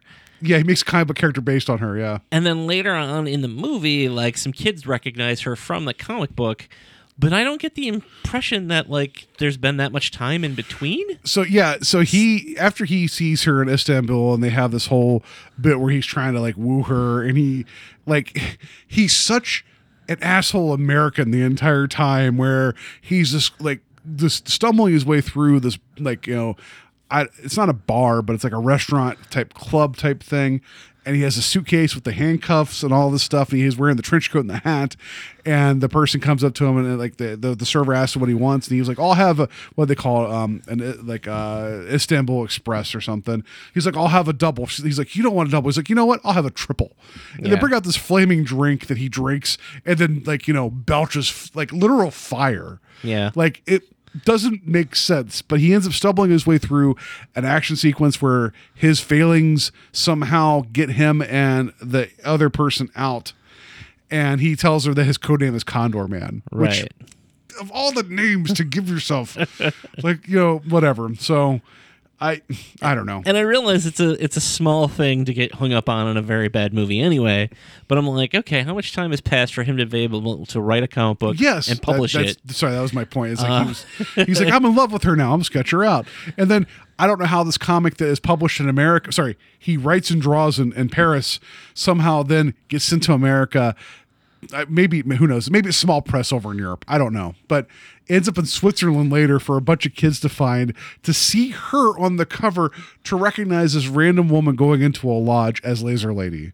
That's tough. Right. And it's always funny to me when comic book artists are portrayed in other media. Like, uh, you know, I think of, uh, you know, back in the, and I guess this is true back in the like 30s and 40s, you know, comic book artists were sort of, I should say comic strip artists were actually, if, you know, you were publishing newspapers because they were so big at that time, you made a really good living. But like, there aren't that many comic book artists right now who are like hopping continents and uh, taking time off of their publishing. Uh, I think I could see to, Todd uh, McFarlane traveling the world fighting crime. y- you know, your Most Todd of the crime he started. your your Jim Lee, uh, you know, types. You know, those are rare exceptions where they're making enough money. Rob Liefeld's just going around shrinking people's feet. Here, wear this fanny pack. It has multiple pouches. It's fine. And your feet are too big. I'm Rob Liefeld. I'm a special agent. I think My name is Bedrock. No, he didn't. He didn't do. Uh, he didn't do that. He, No, he did Well, Bedrock. it was Wildcats, right? That was the whole thing, right? Well, no, Jim Lee was Wildcats. Youngblood is. Rob Liefeld. Youngblood. Sorry. but Bedrock is from Youngblood. from Youngblood. Yeah. Uh, My but name's, my name's Grifter. Was that was that was that Youngblood? Grifter is a wildcat. God damn it! Uh, Die Hard was Die Hard part of Youngblood? yes. Yes. Okay. Yeah. Black Um, Black and White Deadpool was part of Youngblood. Anyway, sorry. And, uh, yeah, sorry. We're getting saying- off topic. yeah. No, I, I, and I realize it's a very minute detail to have gotten caught up on, but you know, it was one of those things where I was like, okay, that makes literally no sense That in a movie that too. makes no sense anyways. But like, um, the one thing I'll say too is is that uh, one of back in the early days of Mystery Science Theater 3000, they would get requests for movies that were comedies but were just shitty comedies that weren't funny. And their point was always like, we can't really make that funny because the movie's supposed to be funny and it's doing comedy poorly. We don't know how to work make that work. Um, and I feel like this is one of those movies that's trying so hard to be funny, it's painfully unfunny in so many ways. Yeah, well, There's well, not even a good chuckle in the movie. That's and again, I'm trying not to shit on the movie, and I realize I am, but it. I, Ugh, it's painfully unfunny. I, I can't find like one good comedic mo- moment in that movie. If you can, I will, you know, applaud. But I. I, I have a couple. I'll, I'll, I'll bring them up. I'll, I'll let you know the one thing that made me laugh. it wasn't the cane, was it? Uh, it wasn't the cane. Um, the cane was the one of the worst sight gags in the film. It went on way too long. Let's talk about Condor Man's kit uh, real quick here. He so after the initial saving of the the agent who was known as the, the, the they called her the bear or whatever. Then he was the condor as the condor man and the bear. I don't know the scarecrow, Mrs. King. I don't know. Um, basically, the U.S. government's like, well, but the like she's requesting Condor Man. He's like, well, I don't want to do it. And they're like, but we need you. He's like, well, you guys can make all the stuff for me. And they're like, sure. Because the government has Yeah. infinite amount of money, infinite amount of time.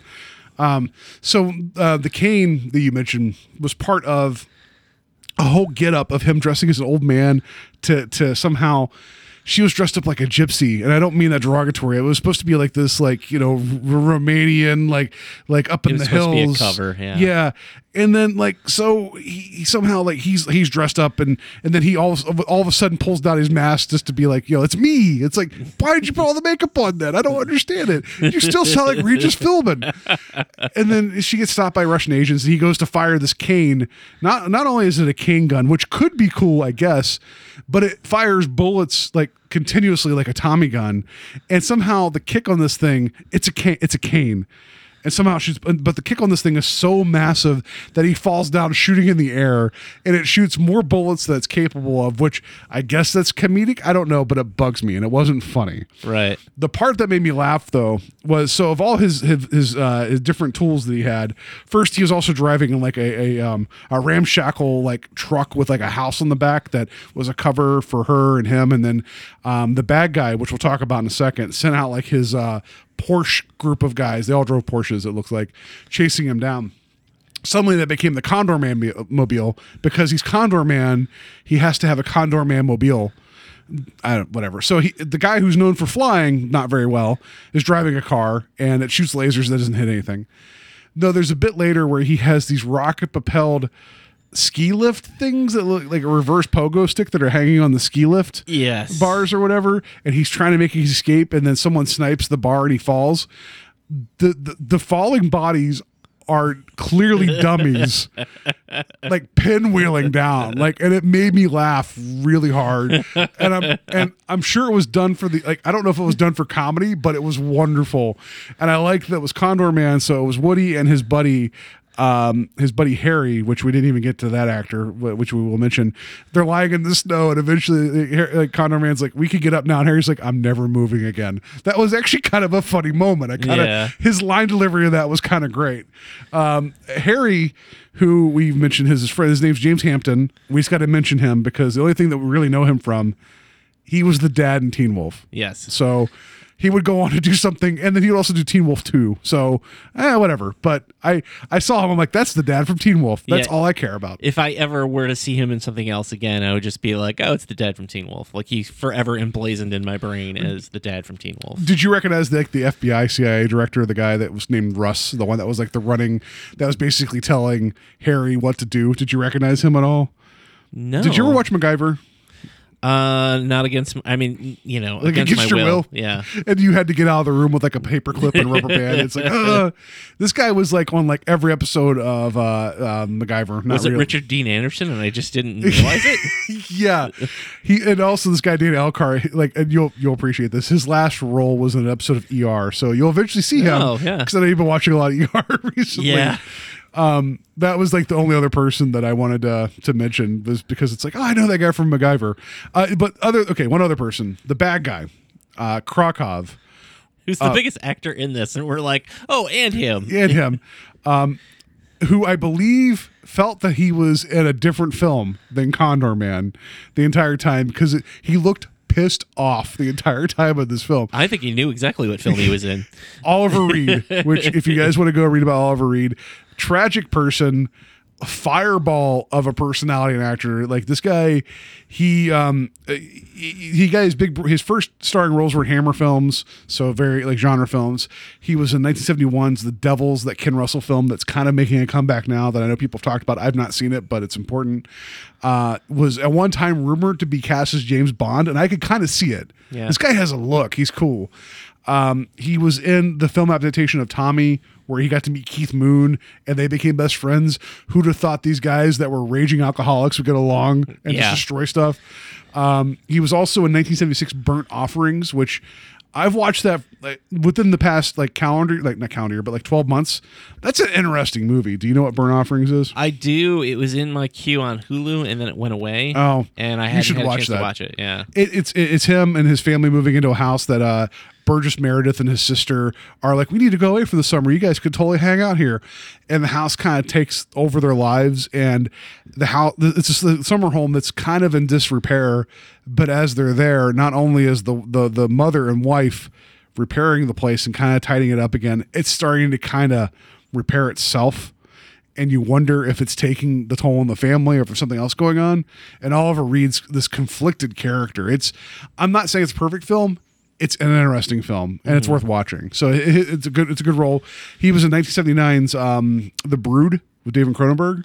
Oh yeah. Um, that's also a weird film that's pretty great. But Oliver Reed is a presence. Uh, his last f- role was uh, Antonius Proximo in Gladiator.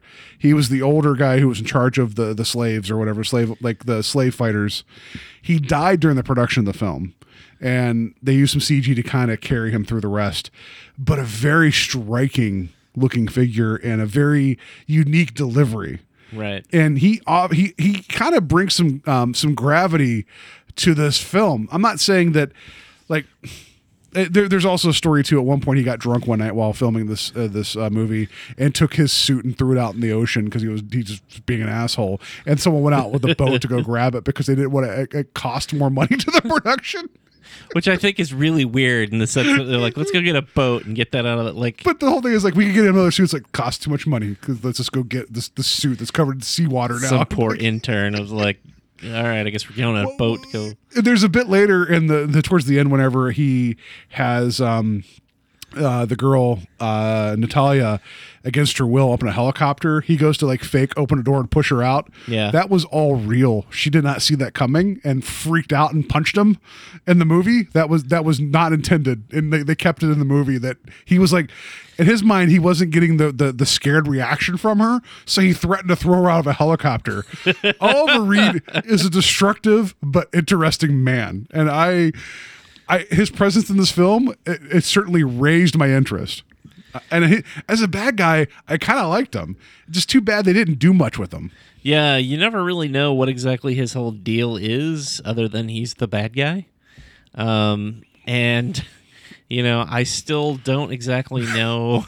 I don't know what his goal was in the Yeah. film. Yeah, but I did like that. After a while, when he figured out that um that Woody was just basically a comic book writer, he went and grabbed all of Woody's comics because it's easy to do. Yeah. and read all of them and was like, "Well, I know where he's escaping to." And it's like, I like one credit to him to being like this guy. He's a one track mind, and if his character can do it, then clearly this is what's going to happen. So he he foresaw Woody using these weird jet uh, I don't know, gondola type pogo stick things go up a ski lift or whatever. I don't know, it's stupid. But he had a sniper, like he was basically he knew that Woody would cross there because it was in his comics. And I'm figuring that if you're a comic writer, wouldn't you kind of know that if you telegraphed where you're going, to not go there. But whatever. Woody's just like, I have a plan, you know? Yeah, I don't think they thought that much farther than like he's a comic book writer, he's eccentric. Yeah. So the whole film, it just it pivots on Woody being a likable character, which he's not.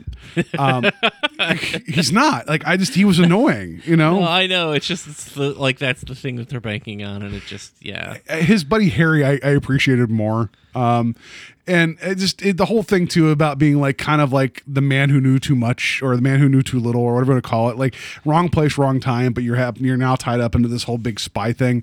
But the fact that the U.S. government was able to make make you a car that was underneath hiding underneath a, a, a shambling pile of whatever um your that car also can become a hovercraft. Um that's pretty cool. What you think the us government would use that more often as an escape tool? They don't. Um they make you a jet ski that's also painted to match the colors of your hero. Not only the cars too. Yeah. like the us government's bankrolling your bruce wayne like fantasies. Because there's a bit at the end when when harry tells him he's like hey they want us to go home. This mission's a failure. He's like well until we show up though i have carte blanche it's like that's not how that works like like they cut your money off but he's like no i got a plan so their plan to save her was he and his buddy dressing up as sheiks In the And- worst. it's weirdly racist and it's kind of wrong. It's very wrong. And they go pretending to be these oil barons at this party or something. And he also dresses up this way so that way he could hide his Condor Man rig underneath. What do you think of the wings? What do you think of the Condor Man wings? It, What do you think? like, let's just get to that. What do you think of those wings? Uh, I mean, you know, I'm going to say that they fall in line with pretty much everything else in the film. Um, you know, I, that's the that's the thing too is is that they go to the, the whole point of like, oh, he's Condor Man and he flies, but really, you get him failing to fly at the beginning of the movie. Yeah, he falls into the, the river. He almost, like, in real life, he almost drowns. By the way, Yeah. that would have been a better movie. oh God. We would never have gotten the Phantom by phone. Yeah. Do you remember those commercials where it was like dial now, buy Phantom by phone, so you could buy tickets of the Phantom of the Opera? Yeah, Uh, but uh, drowning man. Yeah, that would have been that would have been that. Um, you know, I'd gone on to remark about how much the, I loved the flying sequences in the original Superman, and you've mentioned uh, to me before we started uh, talking tonight that uh, you know there was a connection to Yes. flying rigs, um, and they used the same studios that they used for Superman and the same rigs, Yeah. and not to at all like. So Pinewood Studios over overseas is where also the original Alien was shot, if I remember right. Uh, that's where they shot a lot of the flying sequences of Superman. Like, I was really worried that there would not be a connection between Superman and Condor Man because I'm like, well, they have man in the title. They the the gentleman Colin Chival- Chivalers, I'm probably not saying that right, and it's probably not correct at all. He worked on the first Sup- Superman films with Christopher Reeve, and the effects were also filmed in the same location, and they were using the same rigs. They couldn't use the same molds. Surprise, surprise, because Christopher Reeve is six four and like you know two twelve full of muscle, and Michael Crawford is like is like teeth and like Gene Gene Wilder hair and like a tiny guy. Like he might well he might not be tiny, but he's definitely trim. You Yeah. know? So they had to do this whole new thing to get him to fly. And I will say this I will defend this one moment. The story makes no sense, and it makes no sense physically how this is happening. There's a bit towards the end of the film when he's actually flying across this bay with Natalia on his back, and I don't know how they did it. There's a wide shot of him flying, and I have no idea how they did it at that time. Yeah. Like that blows my mind because the wings flapping makes no physical sense. It, none of it makes any type of actual like like well the, clearly this guy's flapping his wings he's flying, but it's just something about how he's suspended in the air at distance, um, and he's they move it just it it doesn't it for a movie this not good and low budget that shot mystifies me. I don't know how they did it. Yeah, it's it's literally like the um they accidentally got something right. Like yeah, I don't know how else to put it. Yeah. Um I believed at that time Condor Man could fly right? you will believe a condor man will fly for 5 seconds. for five seconds.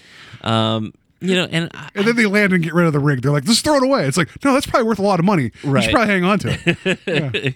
you know, and I I'm not quite sure why if everybody knows the Condor Man is a comic, why he chose that as his mode of being a spy or why he based everything around it. Like I mentioned to you before we started talking tonight that I was like, "Ah, I think the design for the car was cool, and you're like, yeah. I mean, And, it's like, if, if there was a like a limited edition Hot Wheels Yeah. of the Condor Man car, I would probably get that because that'd be kind of funny. Like Yeah. that'd be neat. But like it, it like if that was in uh, Death Race 2000, I think the car would have still like fit right in. Oh, So I- perfectly. yeah, so I, I really like that aesthetic. I kind of want to believe Condor Man and Harry, like Harry was his navigator in Death Race. that would that would actually be pretty great. oh man, Condor Man's just one of the racers up against Frankenstein and uh, Joe Viterbo. Yes, Oh, I that like would be it. awesome. That that seems about right. Um, but you know, I mean, Death Race budget was higher than Condor Man. I just you know. I, I, I I'm getting lost in in trying to be positive, which just sucks because So, I'm like you don't have to be positive. Like, so I know, like when we posted about this, uh, like uh, a friend of the show, uh, uh, Christina, who has been on talking before about you know her her job and what she does, and we appreciate the support. She enjoys this movie. She enjoys watching it with her father, and that's cool. Like I remember this as a kid. I think I think I remember more about the suit than I do about the film, and it kind of imprinted on me a little bit. So I I think this is one of those things that you grew up with as like something that you remember watching with your family and having fun with. Sure, like I'm sure the comedy maybe holds up for you. Watching this after seeing after watching Richard Donner's Superman, which I again shouldn't judge Condor Man on Superman, like this masterful like you know portrayal of a hero with source material and Condor Man doesn't come from anything, which you shouldn't judge it on its lack of um, background. It should be judged on its own. And I get that because Steve and I have talked about previously about talking about the film Darkman that had no, it was just a movie, it had no previous material leading up to Right. Darkman. And I like that movie a great deal. Um, I shouldn't judge it based upon Superman. But however, I you said before, Condor Man wouldn't exist without Superman. And I feel like Disney was trying to franchise build with something, and it, it just it and it, it, it tries to it tries to be a superhero movie, like you said, like ten percent, mostly a spy film, but then it also tries to be a goof, and like the fact that they got Henry Mancini to do the theme when he did all the music for the Pink Panther films, that says a lot to me. And the fact that they they use the source material from a guy who wrote books that were more absurd and comedic, and and some of his stories speaks a lot to me. When you have a comedy writer that wrote for a, a lamb puppet, speaks a lot to me. Like it shows to me that they were really really trying to be like, well, if we have enough funny things going on and enough like cues and winking at the people that this is going to be a fun movie, that it will be a fun movie maybe this was a blast to work on. Maybe Oliver Reed before he had eight drinks was a lot of fun to be around. I don't know. Maybe. Probably not. The fact that you, the very first scene you see him and he's just holding a glass of wine. I told my wife I was like, "Here we go." Like I just knew, like you know, and, and like and the fact that like I, I guess I shouldn't blame. I shouldn't blame um, uh, Michael Crawford. I just he- he might be funny and and great for what he does, uh, but I don't think he was necessarily the right fit for something like this. yeah. Um, but it was just a weird. It's just one of those things. Like this came in '81, but this definitely feels like a '70s film. Like Yeah. the fact that this came out the same weekend when Raiders of the Lost Ark was number one. This film feels ten years before Raiders. Yeah. Yeah. it feels I ten years can't- before Superman. Like Yeah. it, it does. Yeah, I mean, and it's not even you know in a good campy way like the Batman '66. Like there's, it's not campy, so it's not funny, or I, I mean, it's not. it tries to be funny, which I think is like Yeah. like I, I and I guess I'm a hypocrite because a lot of the modern Marvel films I enjoyed that they, even though I feel like Thor Ragnarok leaned too far into the jokes, I still appreciate that there's humor along the way. Even Black Panther had jokes that worked, you Yeah. know, like and that's a very that's a much more serious film and tone than Ragnarok or Guardians of the Galaxy or whatever. Um, so humor can work in these kind of films. Humors can work kind of in a spy film. Um, Actually, I'm trying to think of what a funny, funny spy film would be, and I'm kind of blanking right now as to what was a funny spy film. Well, I mean, you got Austin Powers. Well, okay, there you go. That's yeah, yeah, yeah. That kind of that's kind of that kind of tears down this whole mentality of like the international man of mystery, right? So Right. yeah, that makes sense. Um, I just man, I I feel like someone was like, "That's funny," as opposed to, "Is that honestly entertaining?" Right. And I, that that I just, and then you have people like um the stunt coordinator for the car stunts did um did other like legitimate projects. I didn't write this down here. And he said, you got to do these right because if you don't do them well, people are just going to dismiss them as every other car stunt they've seen. The car stunts in this film weren't bad. No. Um, but it's like because the rest of this film was like a goofy, you know, spy film, and then you have the the henchman too, which we didn't mention him, uh, Mor Morovich, who has the silver eye. I don't know why. He, Yeah, it's I like didn't- he belonged. He belonged. Him and Krokov belonged in a Bond film. Right. Like Oliver Reed as a Bond villain, and not only as Bond, but as a Bond villain with Krokov would have been great. Yeah. But they're in a speedboat with missiles chasing after Condor Man and his Condor boat. Which Condor Man has a laser cannon. Again, if the U.S. government can develop that on a whim, why weren't there more lasers? That just felt very, like very weird. Yeah, and you know, I guess it speaks to that time that Disney was just so out of touch. Maybe might be the best way to put it, in the sense Yeah. that like they just didn't quite understand what modern audiences liked or what modern movies were. Because I mean, you know, another unfortunate aspect of watching the movie because the only way I could find it was renting it on YouTube, and I know that that's how you got it as well. There's clearly We want our six dollars. there was clearly no effort into No. put into it because it was certainly it was full frame um and uh like there was no like oh we had a great print of it or anything like that like I don't think there's, ever been a great dirt print in it of There's- Condor Man. I don't think there's. yeah They're like, is there dirt in the gate? Doesn't matter. Print it. It's fine. print it. so I, Oliver Reed spilled wine all over it. Don't care. Just print it. It's fine.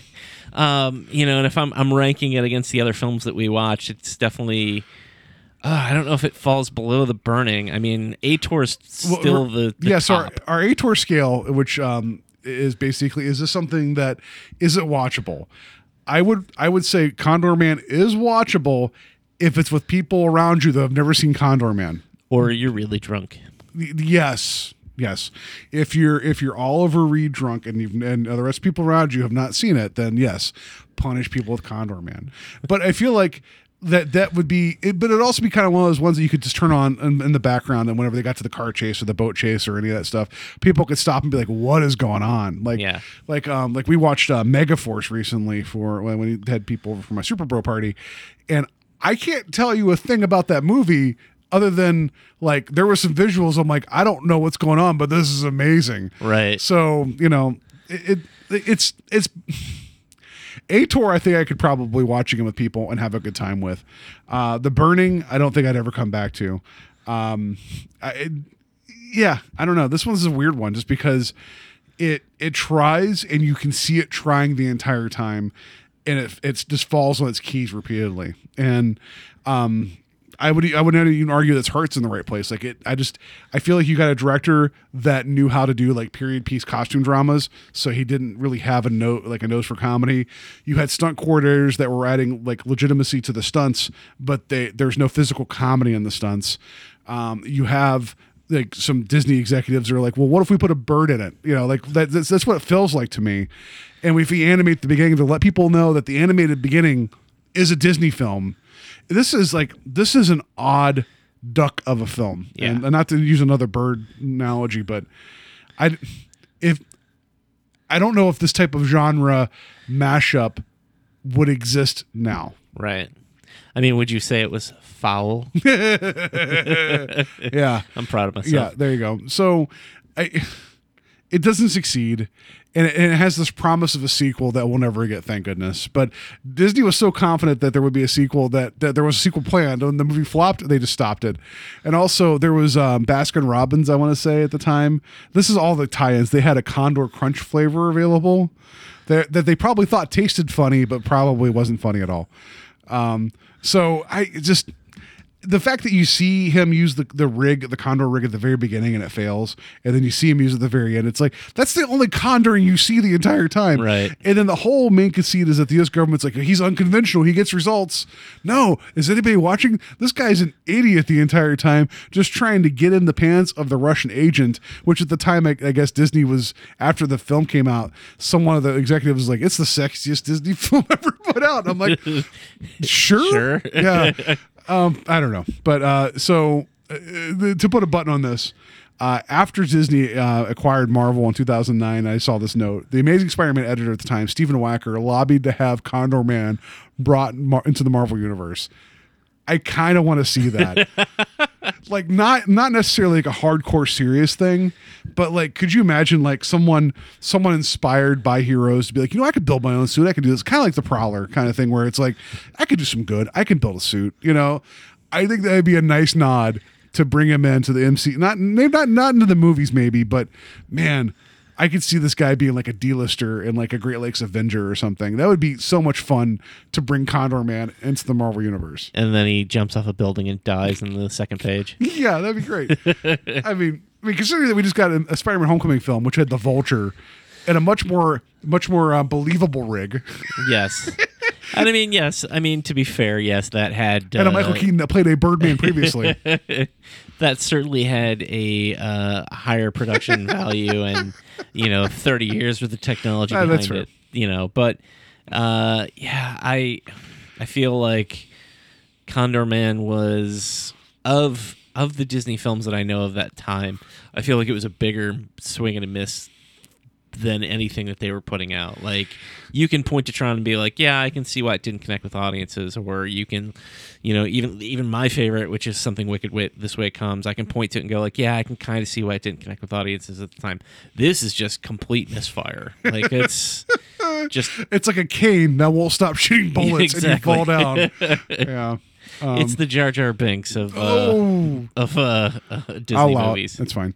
So, yeah, I don't know. Like, um, it is what it is. What it is, I guess. I, and the fact that like, I again, I don't regret watching it because it, it's just something that I like experiencing things either I have seen and forgotten or just I haven't seen before. And after watching Richard Donner Superman, which I've not seen in a long time, if this was the impetus for me to watch Superman again, that's fine. It's worth my hour and a half. It's worth my three dollars. Um, and I'm glad we got to talk about it because I knew you were going to have opinions about this film, and I appreciated it. when I changed my Facebook profile picture to Condor Man, it wasn't because of love; it was more because of absurdity. And I kind of like this. The, the image, the image is interesting. Knowing what it represents is not. right. you know, I, that's terrible. That's terrible to think that. You know, but you know, whatever. It, it so so yeah. That's it. That's it for Condor Man. Um, you know, watch it if you want. It's three dollars. You know, uh, buyer beware. I, mean, maybe if you have it on DVD, uh, Yeah. you know, uh, that was my first option. Was like, oh, I'll see if I can pick it up on DVD. But I feel like on eBay, like the cheapest copy I could find was twenty five dollars, and that's like twenty two dollars more than it's probably worth. So yeah, I, so again, it, it, I don't think it learned a lesson Superman in terms of like earnestness and and some humor. Um, I don't think that. I don't think it was necessarily a superhero film. I think they're trying to slap on the precipice of a comic writer, so it was kind of it was kind of meta before it was meta. Yeah. I don't think that worked very well. Um, as a spy thriller spoof thing, I don't think that worked very well either. As a Pink Panther type of like this is more of a Pink Panther knockoff than a Superman. I don't think that worked either. Um, the music's pretty good, and if you get just pay attention, you're going to hear the Condor Man theme at the end. That's your bonus right there. Um, yeah. Um, I don't know. I don't think I'm coming back to this one. yeah, I mean, if you want to, you know. If you want to look at our rankings every month, you know, I'm going to say My our, our near the knockoff power rankings. this one out of the three that we've watched so far comes in second, but that's only because of the weird sexual stuff surrounding the burning. So That's fair. it, it it's, it's this has a better soundtrack than The Burning. I'll say That's that. true. Yeah. And it has a better Condor Man than The Burning. Um, and I don't know what that means. Anyway, 100% more Condor Man. so that's going to do it for us this week. If you guys uh, have any recommendations for films that we should watch, like a good, like the good, like pedestal film, and then the one chasing it, please let us know because we have some really great ideas. We'll, we'll share them later. Um, we're going to try, like I said, once a month try to get to this. We're on our Facebook page at Invasion of the Podcast. You can find us there. We're on uh, Twitter at Invading Podcast. Uh, invadingpodcast at gmail.com. Please let us know your thoughts, feelings. If maybe you love Condor Man, maybe you're, you're like our friend uh, Christina who loves this film. And again, I apologize. You like this film. We didn't mean to tear it apart, but kind of fell into the river by the Eiffel Tower. That's what that's what I felt like. It flew too close to the sun, and by too close I mean six feet off the ground and fell into the water. Um, next week, uh, we're back to our regular show. Uh, we're going to be taking a look at um, the Last Starfighter. Uh, you guys thought we are going to be talking about Ready Player One? No, we're going to go back further to nostalgia and video games and look at the Last Starfighter. yeah you know, not tipping our hands too much, but I think we're both big fans of the movie. So yeah, so that's gonna do it for us this week. Uh, so I hope you enjoyed our conversation about Superman and Condor Man. And until then, just remember, Condor Man, Condor Man, Condor Man.